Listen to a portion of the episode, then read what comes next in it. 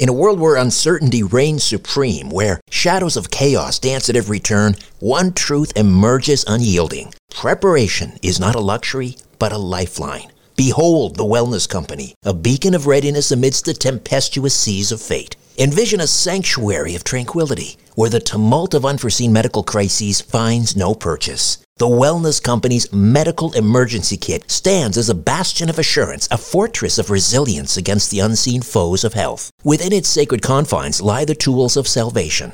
Ivermectin, to ward off the insidious whispers of disease. Emergency antibiotics, to quell the raging storms of infection. Antivirals, to vanquish the relentless tides of contagion, and more. The Wellness Company Medical Emergency Kit is not merely a collection of supplies, it is the embodiment of preparedness itself. Crafted by the hands of esteemed healers led by luminaries such as Dr. Peter McCullough, Dr. James Thorp, Dr. Harvey Risch, and Dr. Drew Pinsky, this kit stands as the pinnacle of safety, the zenith of prevention. These truth seeking doctors have forged a testament to vigilance, a testament to the unwavering pursuit of well being. Embrace the certainty that comes from being armed against adversity. Embrace the Wellness Company, for in its embrace lies the promise of resilience, the promise of a brighter tomorrow amidst the chaos of today. Don't wait for the next crisis to strike. Visit twc.health forward slash and use promo code strange planet for an exclusive 10% discount. Prepare today and rest easy tomorrow. Without the ones like you, who work tirelessly to keep things running, everything would suddenly stop. Hospitals, factories, schools, and power plants, they all depend on you. No matter the weather, emergency, or time of day, you're the ones who get it done. At Grainger, we're here for you with professional grade industrial supplies. Count on real time product availability and fast delivery. Call clickgrainger.com or just stop by. Grainger for the ones who get it done. Conspiracy Unlimited with Richard Syrett. I think that the great whore of Babylon, you, you mentioned the throne of Satan in, in Pergamum, excuse in Asia Minor, but when you kind of go, well, who was Zeus? Well, Zeus is the Greek word for Marduk. He was that was the Babylonian name of Zeus, Marduk. And the cult of Marduk was in the city of Babylon where the great ziggurat existed. And before that, his name was Enlil, and, and there was another Mesopotamian town from where Enlil ruled, and, and all the kings of Mesopotamia went there to receive the blessing from the priests of Enlil before they took the throne. So I think that it she is really this occult competing religion that poured into the nations. It has ta- taken many shapes and many names, but ultimately there's only two religions, if you will the one that comes from the dark side and the biblical faith. I mean, I'm sorry to say that, but if I'm to represent this information accurately and correctly, this is where the conclusion takes us. Check out the huge selection of Strange Planet merchandise in my online shop. Go to strangeplanet.ca and click on Shop in the menu or find the link in the episode notes for this podcast. At my Strange Planet shop, you'll find unique men's, women's, unisex t shirts and athletic shirts, leggings, tote bags, mugs, neck gaiters, and stickers, and more. All emblazoned with amazing artwork designed exclusively for my Strange Planet shop by artist illustrator Rick Forgus. If you're a fan of Strange Planet, why not show it off? Go to strangeplanet.ca and click on shop, or go to the episode notes for this podcast and click on the link. It's a strange planet. Dress for it. Conspiracy Unlimited with Richard Syrett. Pursuing the truth wherever it leads. Exposing evil and corruption and the secret machinations of powerful elites revealing the high strangeness beneath the surface of our supposed reality. Coming to you from his studio beneath the stairs, here's Richard Syrett. Ali Siadatan from Think Again Productions is here for the next half hour to uh, discuss the book of Revelation, aka the Apocalypse of John. So, the cosmic war What is the cosmic war and the three great signs in heaven that's mentioned in Revelation, Ali? The cosmic war that the Bible describes really begins in the Garden of Eden, where Satan decides to challenge the role of humanity in the cosmic order. That Adam is created to bring the instructions of God to the creation, to represent God over the angels, and to rule them. But Satan does not want to accept that. And so he challenges Adam by tricking him to do something that would condemn him to death according to God's own laws. In a way, like he does with the story of Job, he's essentially challenging the worthiness of Job and the worthiness of Adam, the worthiness of man to have this incredible destiny. And as God is not pleased by this, and he begins, God begins a series of judgments over Adam and Eve, but also over Satan, and that plunges us into a cosmic war because Satan and his angels don't just bow out at that point. They dig their heels into the ground. They have authority. They have rulership over the fallen world. They have a place still in the universe and they seem to be very bent on fighting to prolong and maintain that authority as long as they can. And what's going to end it is the messiah not only you know the work on the cross which is absolutely crucial like it says in, in the letter that john wrote that it is to undo the works of the devil but also the second coming uh, where you know jesus goes to heaven and there are two thrones in heaven the throne of the Father and the throne of the Son. He receives all authority over all kindred tongues and nations. And then he sits at the right hand of God, it says in scripture, until God makes a footstool for his enemies. And then, a time not known to anyone but the Father himself, suddenly the Son and his armies are returned to the earth to arrest Satan, arrest these angels, destroy the final empire and the emperor, and bring in the messianic kingdom, an era of peace and prosperity and health and life like we have never known it in all of history. It's a Sabbath of history, and that's where the book of Revelation ultimately takes us. And there are three signs, three great signs in heaven. What do they signify? They signify different things. What exactly they mean, I mean, you're, you're asking me very precise questions, and the sun, the moon, and the stars they appear in the context of a woman. Is that the one that you know you're is that the sign you're referring to? They appear around a woman. Is that the context? There is a, a section in Revelation called the three great signs in heaven, right? That before I guess it, the sixth seal, yes. Oh, that's the sixth great, seal. Ah. Yeah, there okay. was a great earthquake, and the sun became black as sackcloth of hair. The moon became like blood, and the stars of heaven fell to the earth as a fig tree drops its late figs when it's shaken by a mighty wind.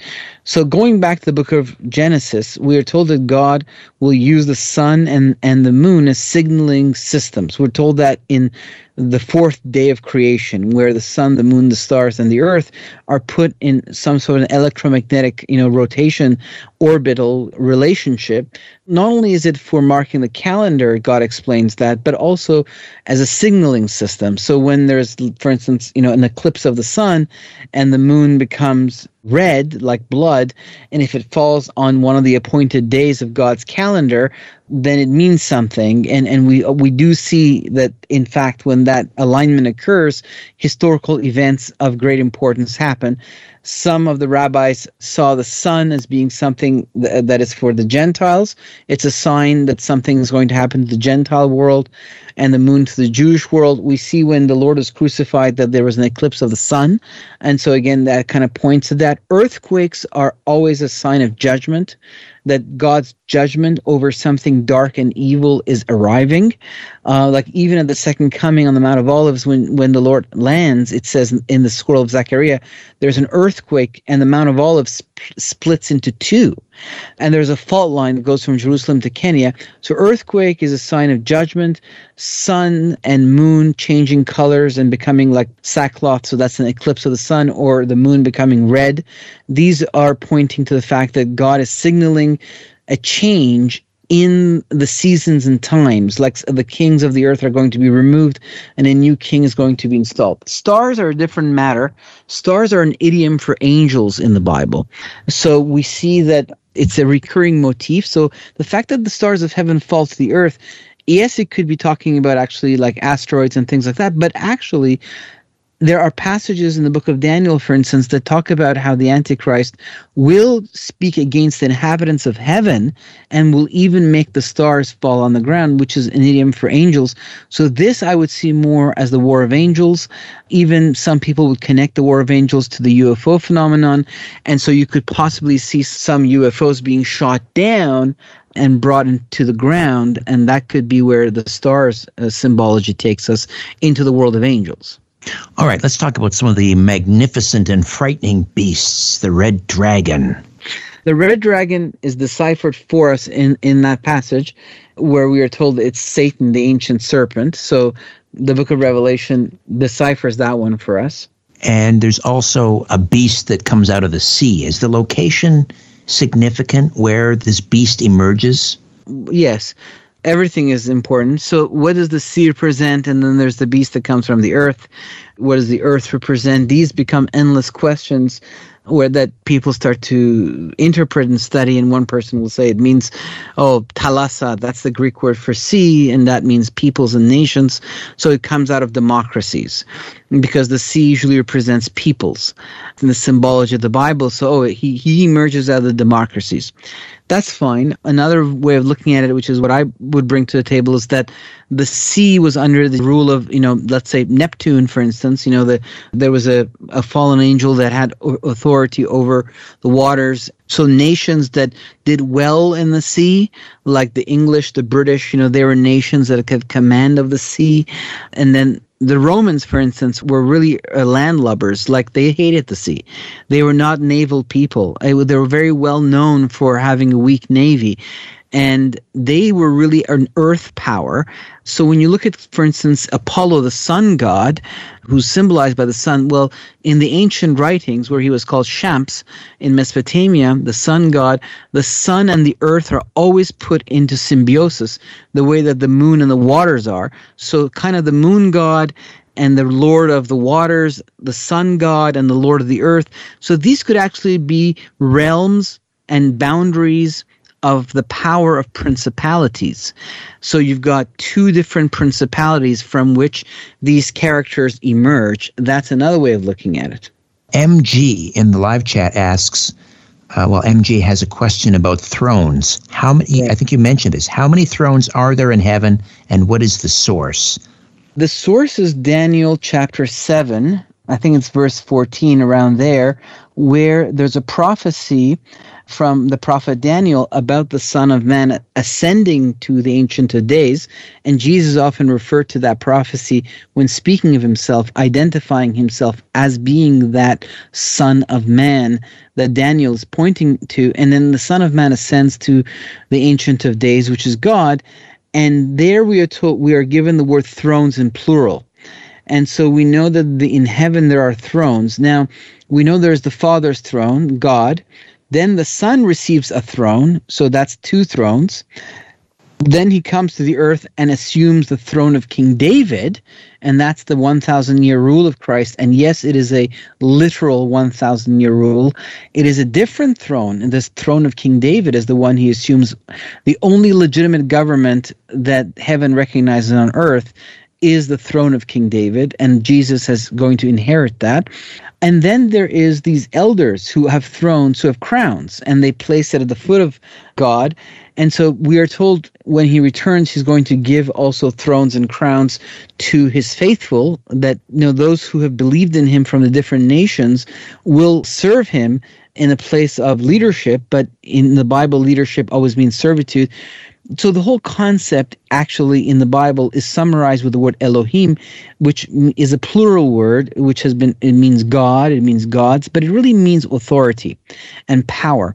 And the idea is that god is the leader of all the systems of authority and power in the world of angels in the world of man. The kings of the earth are chosen by him their time of rule is set by him.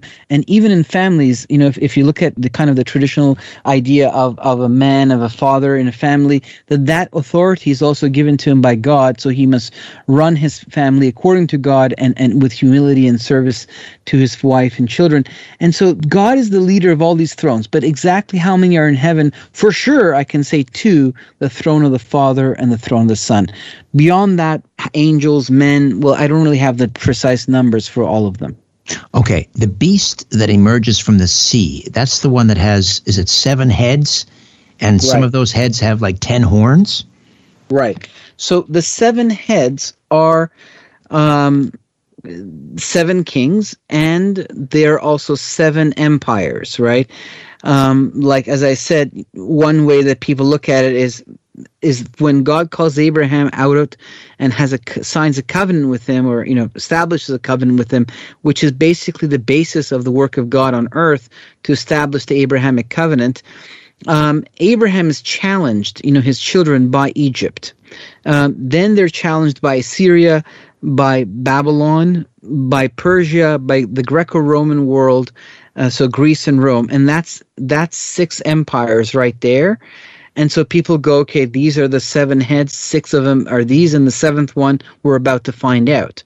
And so, so these heads of the dragon represent uh, imperial systems that have risen on the world stage with the specific mission of targeting the work of God and targeting Israel uh, for instance, you know the Greeks uh, this the, the decided to darken the, the, the temple and and confuse the worship and Hellenize the temple, and that led to the rededication of the temple, um, which is called Hanukkah. But then the Romans came and they actually destroyed the temple, and they destroyed it on the very day that the Babylonians had destroyed it. In the Hebrew calendar, five centuries apart, the Babylonians and the Romans destroyed the temple on the same day, the ninth day of the month of Av.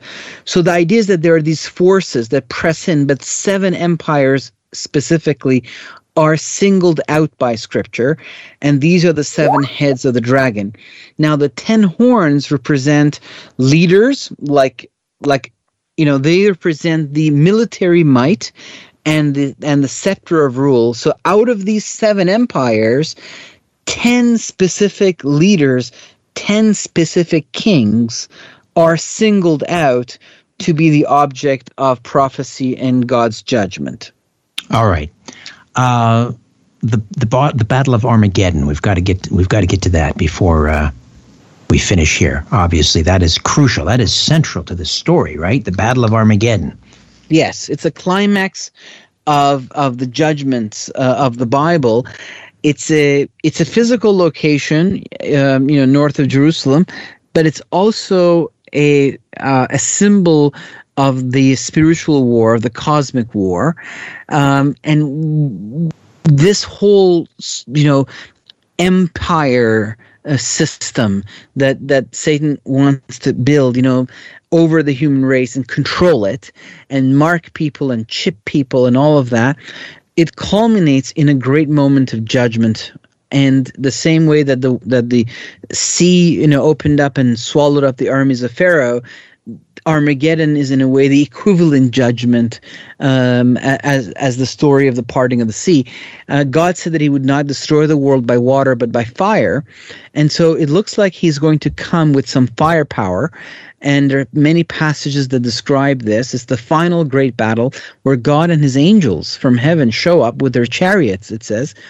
And these guys that are on the earth, these angelic forces, and the humans that will be with them, there will be many humans that will take on the side of Satan and and and there'll be humans that are that are waiting more to be delivered by God, so they don't take a side in that sense. But this is the climax of this series of seals and trumpets, these judgments that begin over this this kingdom, and you know the seven seals begin when Jesus receives the authority and power from God, and he is found worthy to now begin the system of judgment that will destroy the evil, destroy the empire, and rescue the human race and redeem it.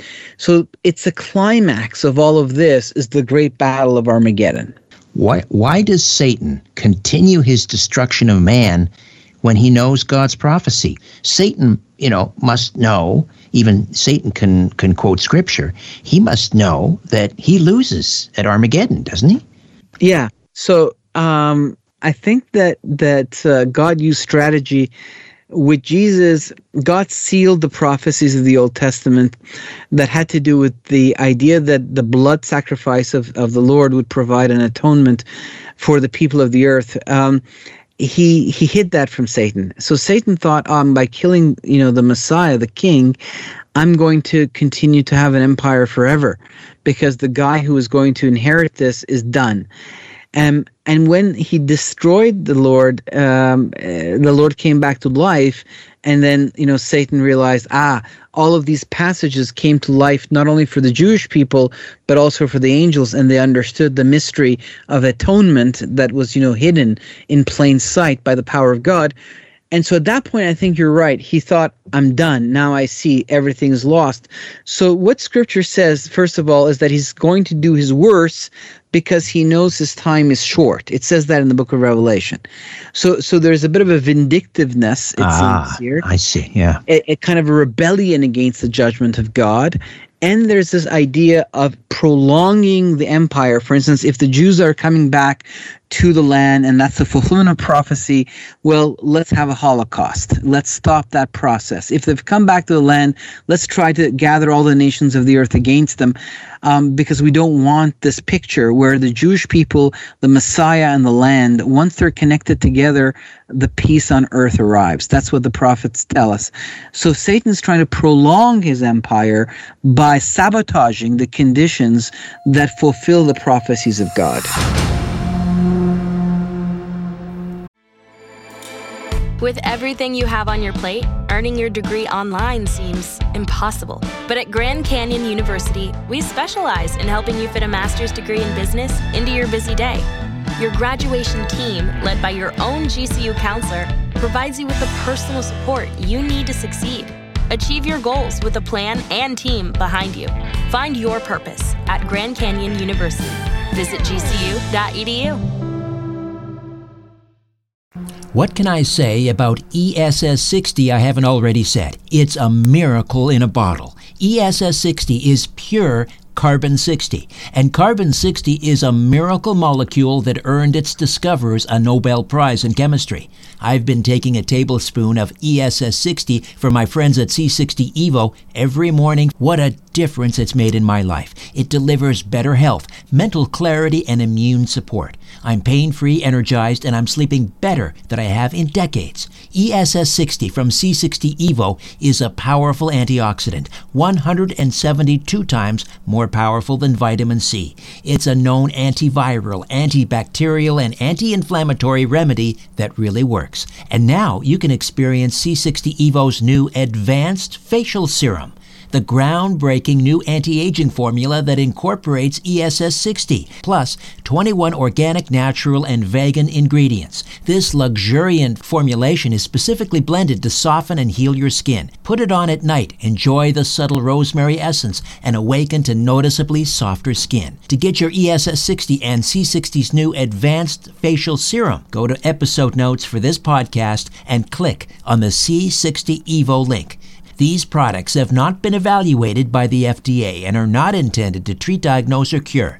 If you have a medical concern, please consult your healthcare provider. Fasten your seatbelts. Place your tray in the upright position. You're about to leave behind everything you think you know. Think you know.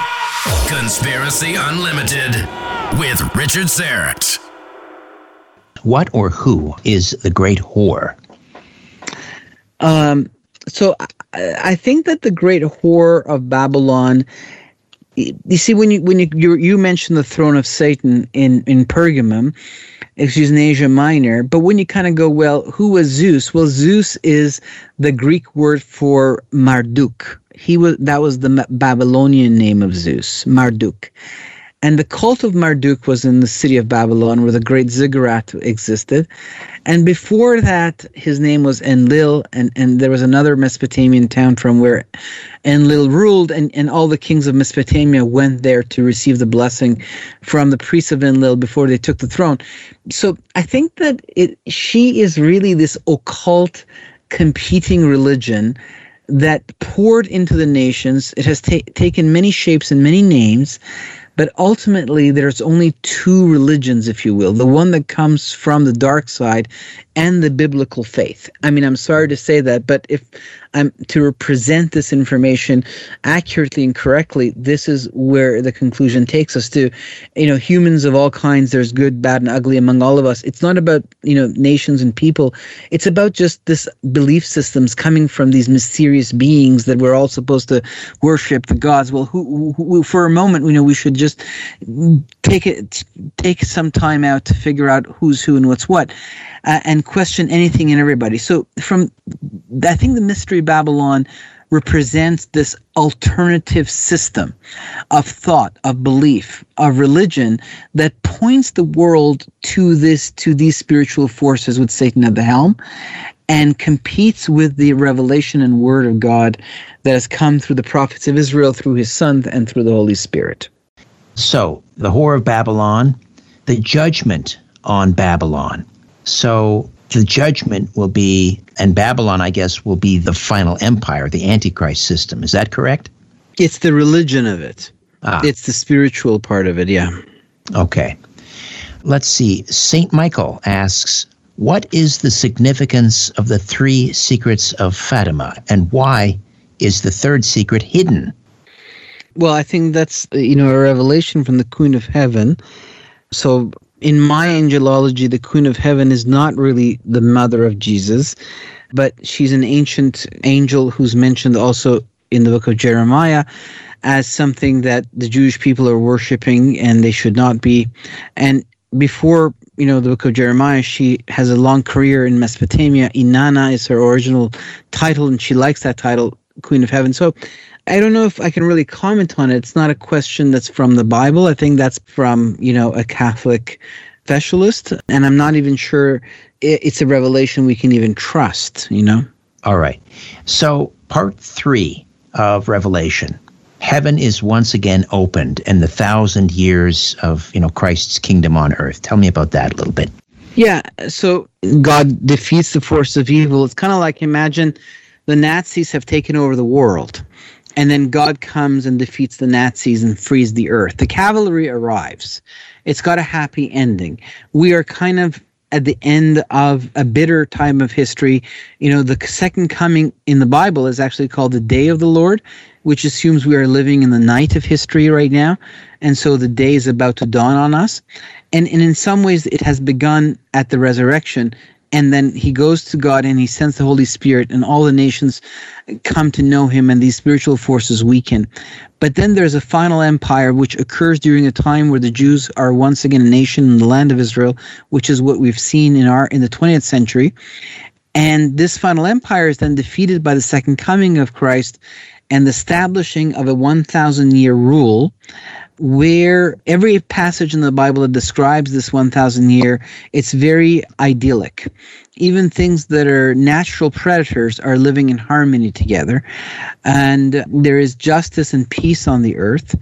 And the laws and rules of God's kingdom are what the government functions around. So things that are revealed perhaps in the books of Moses, you know, form the basis of the rule of government everyone who has believed in Jesus for the past 2,000 years is brought back to life, or if they're already alive, great.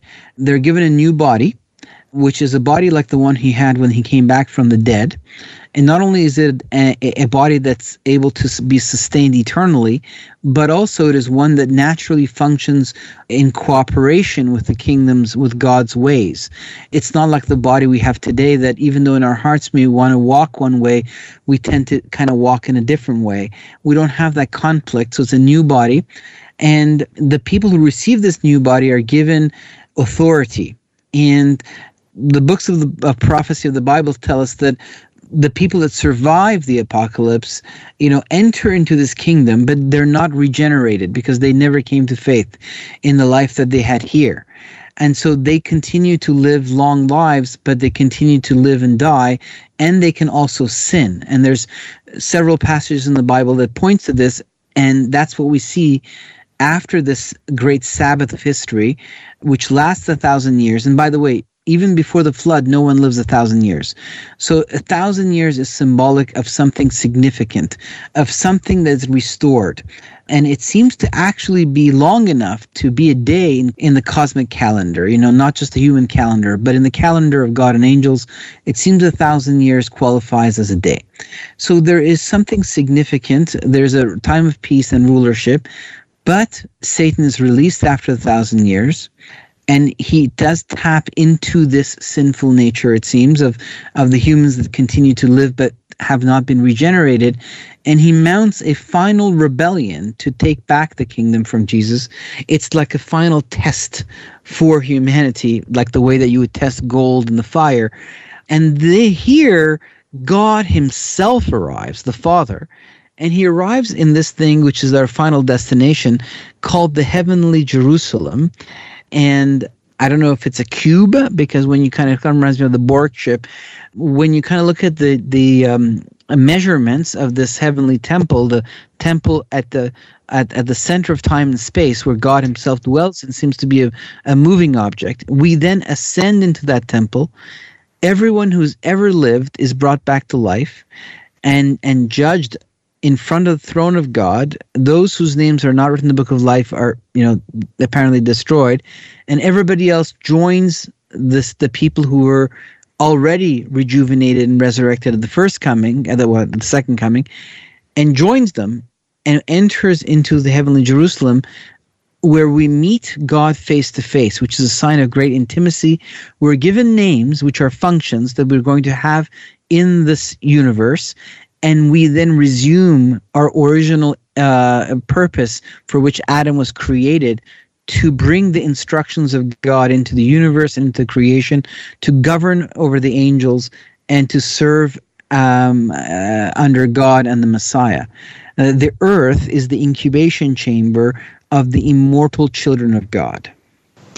And so, what happens to the planet? Does it continue, or no, it says that there's going to be. It says in in, in the in the book of Isaiah and the book of Revelation at this point takes on that theme that there will be a new heaven and a new earth. So, what you know, it, it does say there's going to be new earth as well. So there's going to be a new heaven and a new earth, and and the corruption, um, you know, is is is is done away with and the people who receive Jesus today, in a way, they are the beginnings of this new creation that finally finds its culmination a thousand years after the coming of Christ. That's when it really blossoms and we get the new heaven and new earth and we enter into this temple uh, at the heart of time and space and sit in the presence of God Himself. So, two things. Number one, how do we how are we certain that what John was writing about was not our future, but what was happening. Because again, uh, you know, the world, the ancient world, was in the midst of war at this time. Um, the, uh, the the Christians were being exiled. Uh, you had the Roman emperors. It was the I guess the Flavian Flavian dynasty and so forth. How do we know that when he was talking about Antichrist and Babylon, he wasn't referring to his own time, Rome. Well, well, you know, he was because when you look at uh, kind of a pattern of uh, among the Hebrew prophets, because John was a Hebrew prophet, is that in the Greek thinking, we think more in a linear way. Like every prophecy has a specific fulfillment. And then we argue, go, no, this prophecy was fulfilled here. No, this prophecy was fulfilled there. But the Hebrew prophetic scriptures are actually written in a system of spiral pattern, like kind of like the horns of, of a ram or something. Where it spirals, um, where it it actually you know addresses needs um, of the lifetime of the prophet. That's where it begins. Like if God tells Ezekiel, you're going to go back to this land, is because Ezekiel lives in exile. Sure, this prophecy applies to today's uh, return to the land as well, but when it was spoken to Ezekiel, it actually addressed his immediate concerns. So these prophecies address the immediate concerns of John and, and the early church and this great persecution Rome and all that stuff. They begin there, but then they spiral in a system of pattern into what has now taken 2,000 years since Jesus hasn't really returned yet and his kingdom on earth hasn't been established. And then they have a final climactic fulfillment that then closes the matter. That is the pattern of how Hebrew prophecy works throughout the Bible. Like when God says to Israel, Out of Egypt I called my son, there's nothing in that passage that would tell you that's anything other than Israel. But then Matthew says, no, this was also about Jesus. So it was a pattern. It had a double meaning.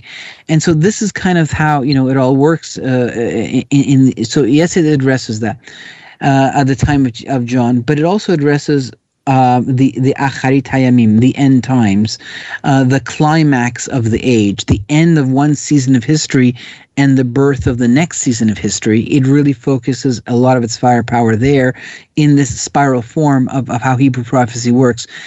As far as Rome is concerned, we I don't be so sure that we are not still living under Rome. Um, we, you know, you look at like the, you know, the American system of, of the Senate uh, the president um, and the, the, the architecture uh, of the Capitol Hill and of many of the structures in Washington, they are on purpose designed to look Roman. Um, when we see, you know, Rabbi Jonathan Cahn, um, you know, he said the once I heard him once say that, you know, God does to Israel, um, you know, whatever you do to Israel, God does to you. If you bless Israel, God will bless you. If you curse Israel, God will curse you and he said in Rome destroyed Jerusalem. We're still in Rome. That's the summary. Okay. Ali Siadatan. Conspiracy Unlimited with Richard Syrett drops every Monday, Wednesday, and Friday at conspiracyunlimitedpodcast.com. Blow your mind. That is all for now. Oh, and remember to share and give a five star review because we have huge egos and need love. We're like cats, we need. We need constant petting.